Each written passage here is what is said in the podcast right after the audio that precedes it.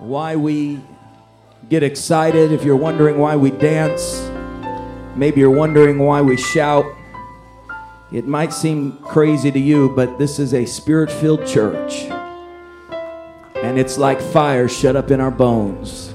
The power of God. God's just been too good.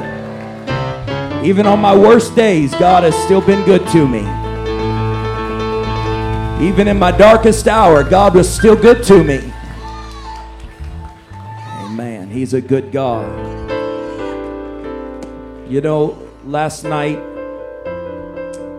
I was in the State Farm Arena with about 24,000 people, and there was about 10 different Christian artists singing there. And they were exceptionally talented for the most part, with a few exceptions. And uh, I enjoyed it, but I'm going to tell you something. We don't come to church for a concert, we come for the power of God. And I would rather be in a spirit filled church with anointed apostolic singers any day of the week. There's more talent, more anointing, more power in this praise and worship than all the arenas in the world. Amen.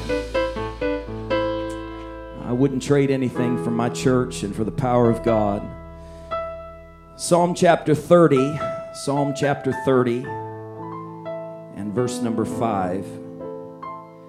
Just going to read the middle part of that scripture, focusing on one thing. Psalm 30 and verse 5, coming in where the psalmist says, Weeping may endure for a night, but joy, look at your neighbor and say, But joy cometh in the morning. Come on, look at your other neighbor and tell him, But joy cometh in the morning. Now, I want to preach a unique title to you today. I'd like to preach from this subject Joy comes in the morning. However, if you look at the spelling on my title slide, that is not a typo. Morning, M O U R N I N G. The definition is to feel or express grief or sorrow. And I'm preaching to someone who needs to hear this today that joy comes in the morning. Put your Bible down and lift up your hands and let's ask God to help us. Lord, in your name right now, I pray that you'd bring joy unspeakable and full of glory. God, it, it doesn't even feel like the time is right for joy, but Lord, you bring joy, unspeakable joy. And I pray you'd release it, God, into the hearts of your people. We give you praise and glory. And everyone said, In Jesus' name. In Jesus' name, amen. God bless you. you may be seated. Jesus said in a unique sermon to his own disciples, He said, Blessed are the poor in spirit, for theirs is the kingdom of heaven. And he goes through a long list of things that sound strange and paradoxical. He says, Blessed are the meek, for they shall inherit the earth. He said, Blessed are they which do hunger and thirst after righteousness, and they shall be filled. Blessed are the merciful, for they shall obtain mercy. And he goes through all of these things. And in the middle of that, he says something very strange to our human ears. He said, Blessed are they that mourn, for they shall be comforted. You know, I, I often find that when it comes to the things of God, we hunger for miracles, but we don't want to have to go through the trial that requires a miracle in our life. We long for victory, but we don't want to fight. We long for blessings, but we don't want to go without in order to receive a blessing. Every miracle, every touch from God is a response to a need in your life. Every time God manifests himself as Jehovah Jireh, your provider, it's going to be because you need something. When God poured out manna from heaven upon his people, he gave them manna because they were in a wilderness. They were in a place where there was no bread, there was no food, there was no sustenance. And so God said, All right, I will respond to your situation. I'll respond to your weakness. I'll respond to your need. And I'll give you something where there's nothing. I'll provide where there's no provision. That's the kind of God that we serve. We have to go through times of pain. We have to go through times of grief. We have to go through times of suffering if we are going to be comforted by God. And I don't know about you, but I am so thankful that the New Testament tells us that the Holy Ghost is the great comforter. And that's what some of you are feeling here today. You don't even have the Holy Ghost. You've never even spoken in other tongues, and, and yet you are feeling the joy of the Lord. You may not even know what you're feeling. It just feels like a warmth, it just feels strange to you. But can I encourage you? Don't resist it. Millions of people have felt that same joy, repented of their sins, lifted up their hands, and spoken in other tongues as the Comforter filled them with the Spirit of God. Blessed are they that mourn, for they shall be comforted. How many want the comfort of the Holy Ghost today? Well, I understand that you didn't want to have to go through the trouble and the trial that required the comforter. But aren't you glad when you're walking through the valley of the shadow of death, you can shout Jesus and the comforter will be there? Aren't you glad when the doctor says you're going to have to have brain surgery, you can call on the comforter and the comforter's going to show up? Aren't you glad when the doctor says it's cancer and there's nothing we can do? You can call on the name of Jesus. Blessed are they that mourn, for they shall be comforted. Jesus quoted the prophet Isaiah saying, The Spirit of the Lord God is upon me, because the Lord hath anointed me to preach good tidings unto the meek. He hath sent me to bind up the brokenhearted, to proclaim liberty to the captives, and the opening of the prison to them that are bound. And can I just preach to someone today for a moment who is brokenhearted? It breaks my heart that you've been broken. But can I tell you, you don't have to stay broken, because blessed are they that mourn, for they shall be comforted. Can I just preach to someone who is captive? By the chains of addiction. You're captive to the chains of your own thought processes. You're stuck in cycles that your family put in your life. Your father let you down. Your mother let you down. Your grandpa let you down. His dad let him down. And you feel like you're always going to be stuck in the cycle of your family's demons. I want you to know that Jesus came to proclaim liberty to the captive. You don't have to leave a captive because blessed are they that mourn. Blessed are are they that struggle. Blessed are they that are grieving. Blessed are they that are chained because they shall be comforted.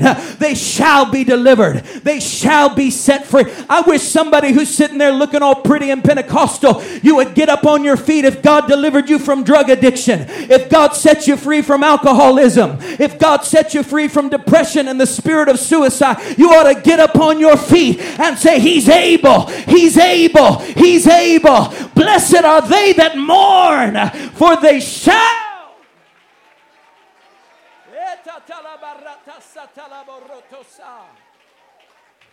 They shall be comforted to proclaim the acceptable year of the Lord and the day of vengeance of our God, to comfort all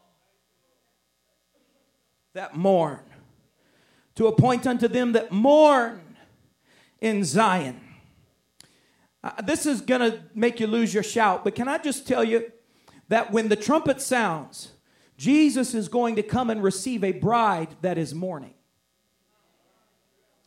The church is going to be in a state of mourning. I don't mean we're just going to be all sad faced all the time, but if you live in this world and you see all of the things around you, there's something in your spirit that is grieved by that. If you have the Holy Ghost, you just don't feel at home in this world because there's so much stuff that you can't do anything about. But God is going to come and snatch up his bride. Blessed are they that mourn, for they shall be comforted. If you feel like a stranger and a pilgrim in a strange strange land, I got good news for you. It's because you're living in a strange land. But the comforter's gonna come. He's gonna lift you up out of this world. He's gonna take you to his kingdom, a kingdom that cannot be broken, a kingdom that cannot be shaken, a kingdom that cannot be removed. And He will bring you up to glory and you'll dance on streets of gold. Oh, I want somebody to know there's joy waiting on you, there is joy waiting on the other side. To appoint unto them that mourn in Zion, to give unto them beauty for ashes, the oil, joy. Oil always, always symbolizes either anointing or the outpouring of the Holy Ghost. And so, and comforting. And so, when the scripture speaks prophetically of the oil of joy, it is talking about the outpouring of the Holy Ghost. God wants to give somebody today the oil of the Holy Ghost. He wants to give you joy in place of your mourning. You wonder why you can't get victory? You need the Holy Ghost. You wonder why you don't feel like shouting? You need the Holy Ghost. The oil of joy is going to comfort you in the time of sadness. He's going to give you the garment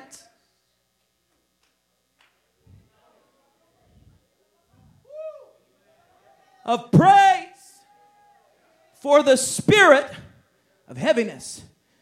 God will trade with you. No, no, no, you're not understanding. You came in with the garment of heaviness. You came weighted down with the cares of this world. You came in with all kinds of problems, things that you don't have a solution for. There's somebody here today who doesn't even want to go back home because you're going to have to go face some things that you don't want to have to look at. But I want you to know that when you stepped into the presence of God, uh, He said to you, You may not have been listening, but He's telling you right now, I will take your garment of heaviness. All you got to do is lay it down. Just drop it at your feet. And I'm going to give you the garment of praise. I'm telling you, all you got to do is make a trade with God. He'll take your ashes and he'll give you joy. He'll take your heaviness and he'll give you praise. He'll take your pain and he will give you a promise. Somebody ought to clap your hands to the Lord.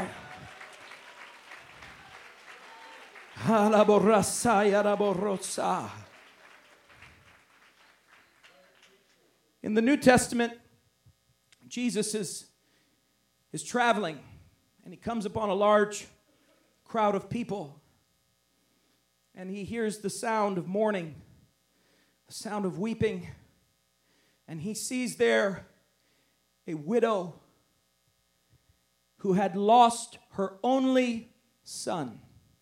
This is significant in Scripture. We, we miss this in our, in our modern age, but in her time period in history, to be a widow and to have no sons was to be in a destitute situation.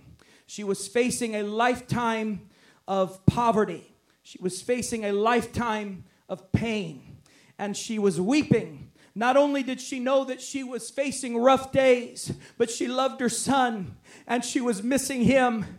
And she knew that not only had she lost her husband, now she had lost her only son and she was mourning. And when Jesus stepped into this scenario, he looked at this woman, and the Bible says something so powerful, something that everyone in this room needs to grab a hold of. When he looked upon her, he looked at her with compassion. Somebody came into church today, and you are hurting over things that you have lost, things that you have suffered through, and you feel as if you're not worthy of the touch of God. You feel as though God is looking at you critically or with judgment because people have judged you. But let me tell you what God is doing God is looking at you with compassion in His eyes. God sees your grief, He knows your past, He knows what you've been through. You're not telling us your problems because people don't really listen to our problems, do they? But God is listening, God knows, God cares, and God is watching you with compassion today. And He was so moved with compassion compassion that he stepped over to this dead child lying in a casket and he simply said, I say unto thee, arise. And the boy sat up inside of that coffin. God stepped into the middle of mourning uh, and he performed performed a miracle that brought joy. I'm going to tell you that mother had more joy in that moment than she had before her son had died. Somebody needs to understand that joy comes in the morning. You're going to have more joy when God gets done than you had before the problem came in the first place. You're going to have more victory when God gets done than you had in the first place. But you got to hold on. You got to trust Him. You got to let Him speak. Let Him speak into your problem. Let Him speak into your grief. In another scripture, the Bible says that they came to Jesus. You know, he was sort of in hiding because people wanted to kill him already. And they said, Your, your close friend Lazarus is sick unto death. And the disciples that were there with him said, Why don't we just go right now, Lord? They knew he was a healer. And Jesus refused. He was stern about it. He said, We're not going to go. He said, We're going we're going to stay right here.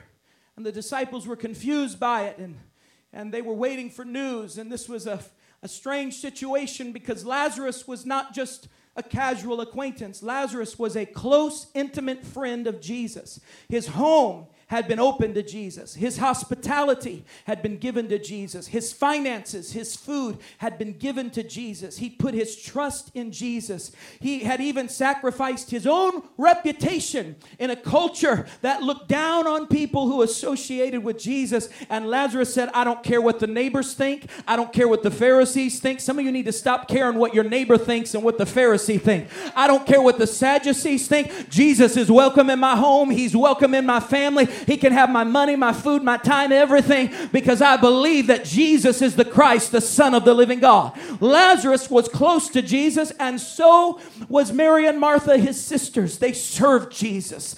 They worshiped Jesus. And yet, when Jesus got the news that Lazarus was desperate for a miracle, Jesus did not come running like you would expect him to come. Someone is discouraged here today because Jesus didn't come running to you just when you thought he should come running to you. Somebody, well, I'm preaching to somebody, right? I know you don't like it. You're going through a trial and you're mad at God because he didn't come running when you thought he should come running. But I want you to know that joy comes in the morning. You're just in the nighttime right now, honey. Sir, you're just in the middle of the night, but joy is coming in the morning. Sometimes you got to go through some darkness. Sometimes you got to go through some night because joy comes in the morning.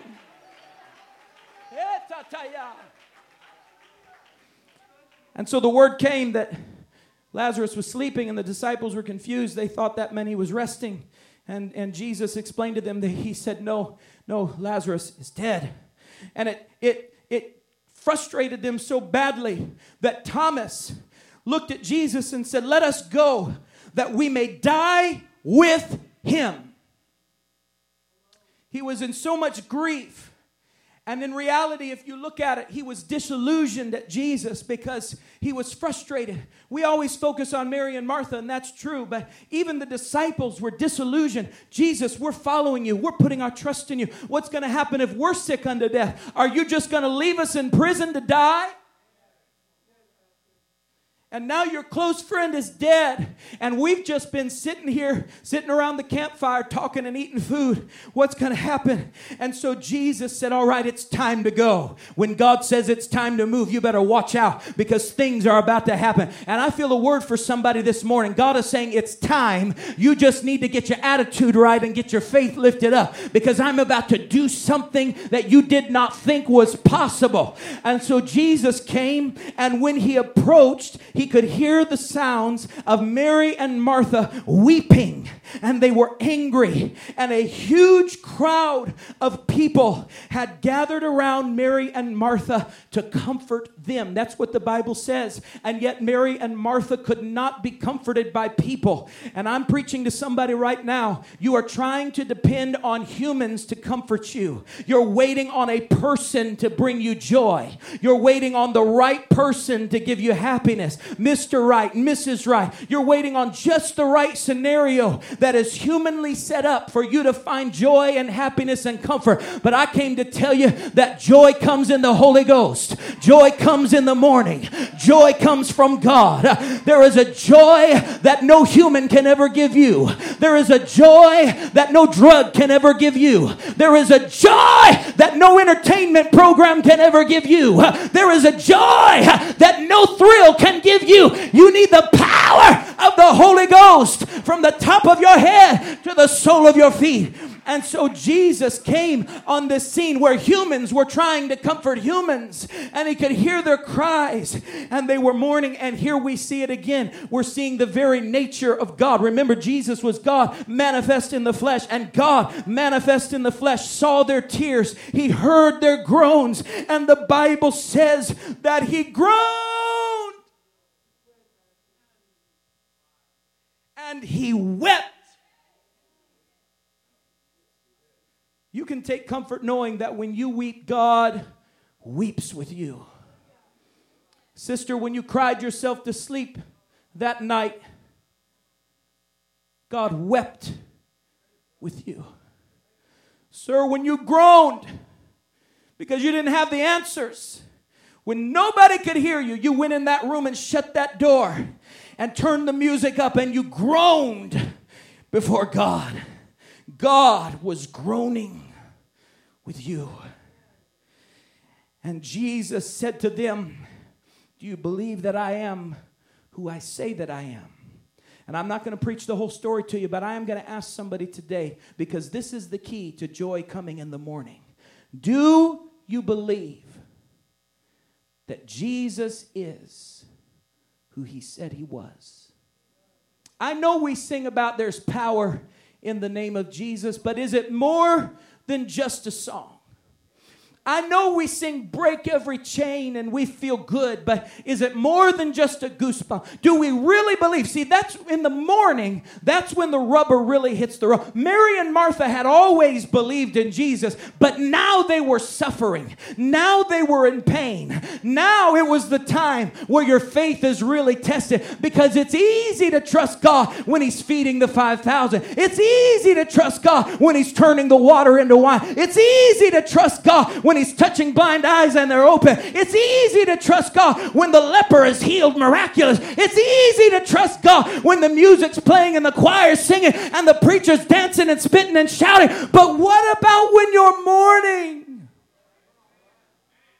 What about when the answer seems dead? What about when your hopes and dreams are locked up in a tomb?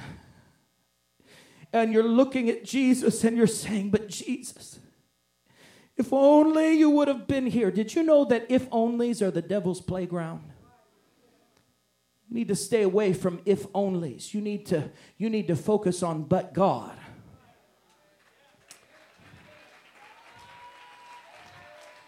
Well, I'm helping somebody. If only you would have been here. Our dreams wouldn't have died. Our happiness wouldn't have died. Our future wouldn't have died. Our provider wouldn't have died. Our patriarch wouldn't have died. Our brother wouldn't have died. If only you would have come when we called for you. That's where some of you are right now. I can hear your prayer. If only you would have come when I prayed that first prayer. If only you would have been there when I fasted that first time. If only, God, I wouldn't be suffering like this. And Jesus is just looking at somebody today asking, Do you believe that I am who I say that I am? And if the answer is yes, I'll tell you what he's going to do. He's going to walk up into the tomb and he's going to say, Somebody move that stone right now. Somebody get that obstacle out of the way. Somebody get that trouble out of the way. Come on, get over, get over there, brother. Move that thing out of the way. There's some sisters here who need a healing. There's some sisters here who need some joy. Come on, brothers, push against that stone. Lazarus!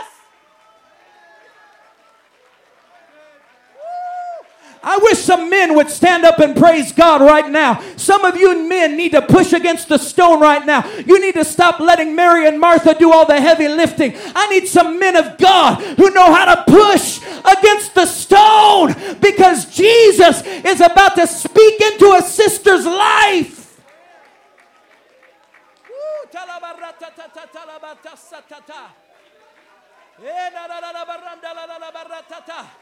Push, push, push, push, push, push. Come on, brother. Go ahead and take the grave clothes off. Go ahead, brother. I know he was dead, but he's alive. Musicians, get ready. I'm almost done. I'm almost done. I'm almost done. Mary, another Mary, Mary Magdalene. Eh, Mary Magdalene had to watch with her own eyes as Jesus was crucified. A spear was thrust into his side and he died. He said, Father, forgive them, for they know not what they do. He breathed his final breath. Talitha Kuma, it is done. And Mary Magdalene watched her hopes die, her Messiah die, her Savior die, her healer die, her deliverer die. And she did not know what was going to happen next. All she knew is that the deliverer was buried in a tomb that wasn't even his own. And so she got up early. I said she got up early. She got up early one morning morning. I'm preaching joy cometh in the morning. She got up early one morning and she made her way to the place of pain. She made her way to the place where her miracle was dead, where everything seemed hopeless. But she still had enough love in her heart that she was going to take care of Jesus, even though he couldn't do anything for her, even though he wasn't performing a miracle. She was I wish somebody would get this. If you could just love him, even when the miracle is nowhere to be seen.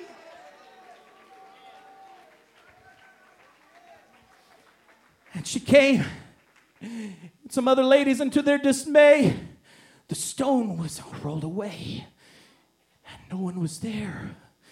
And she saw an angel, and the angel said, Why do you seek the living among the dead? And she believed. And the angel said, I want you to go back and tell everybody. Go tell the disciples that joy comes in the morning. I know they're weeping. I know they're mourning. I know they're scared. I know they don't know what the future holds, but go back and tell them that He is alive forevermore. And she ran back and she told the people, these are her words. She said, I want to tell you what happened while we were weeping and while we were mourning at the tomb. We saw an angel. And the angel said, There's no reason to weep. You don't have to mourn any longer because he's alive. And do you know what happened? She was so excited, she told everyone, He's alive. And the people believed her not.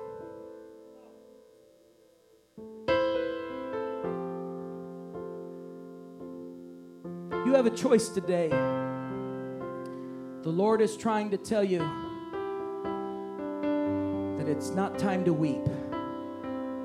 But it's time to step out of the darkness of night and step into the joy that only comes in morning. Because the stone is rolled away and he's alive forevermore. I wonder if there's somebody here that would hear my voice. If you believe that Jesus is who he says he is, if you believe that he is able to meet your need, I want you to run to this altar and I want you to cry out to him and I want you to take your pain and lay it on the altar. Somebody needs to bring the garment of heaviness and you need to lay it on this altar. Somebody needs to replace the garment of heaviness with the oil of joy. Somebody needs to come and bring your suffering, bring your heartache, and lay it on the altar and say, Jesus, I believe you're able to speak into the tomb. Jesus, I know Lazarus is dead, but I know you are who you say you are. Jesus, I know I watched you die, but I know that you're able. That's it, that's it, that's it, that's it. Just call out to him. Just open up your mouth and call out to him.